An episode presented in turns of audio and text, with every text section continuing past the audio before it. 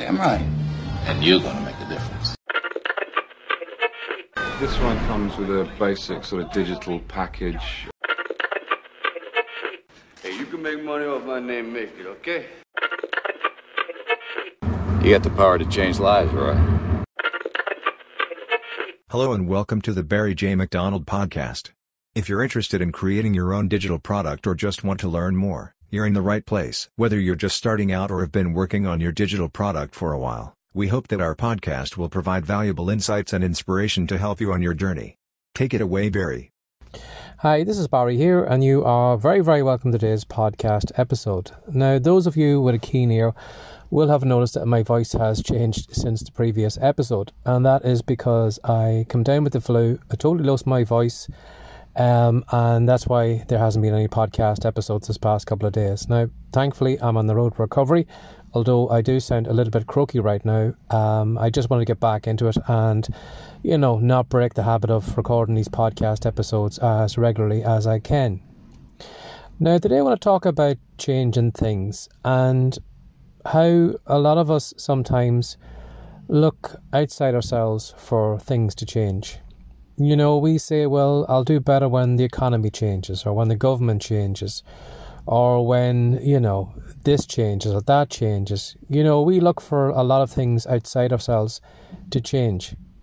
And while some of those things, when they do change, sometimes can work in our favour, you know, maybe, for example, maybe if you have a crappy politician and suddenly you get someone who knows what they're doing and turns the economy around or whatever, yeah, you probably, things will probably be a bit more favourable for you. But instead of maybe depending on outside influences to change for you to be successful or to have any great changes in your life, how about maybe just, you know, looking at yourself, looking at what you can do?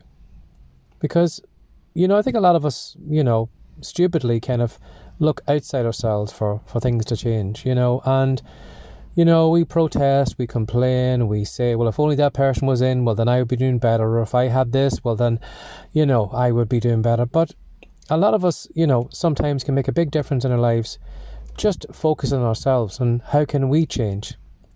So maybe the day instead of maybe, you know, relying on somebody else to outside you to make a, a change that's gonna, you know, influence your business or gonna make a difference in your life or gonna make you money or whatever, how about just maybe, you know, stopping the buck with you? You know, that you are in charge of your life. And when you think about it, like if those things change in your favour outside yourself, what happens if they go the other way? You know, what happens if the wind blows the other direction and suddenly that thing that was favourable for you is suddenly gone. What are you going to do? Are you going to hang around? Are you going to wait until it turns favourable again and then it's all happy days? Or maybe it might be better maybe to focus on you, on what you can control.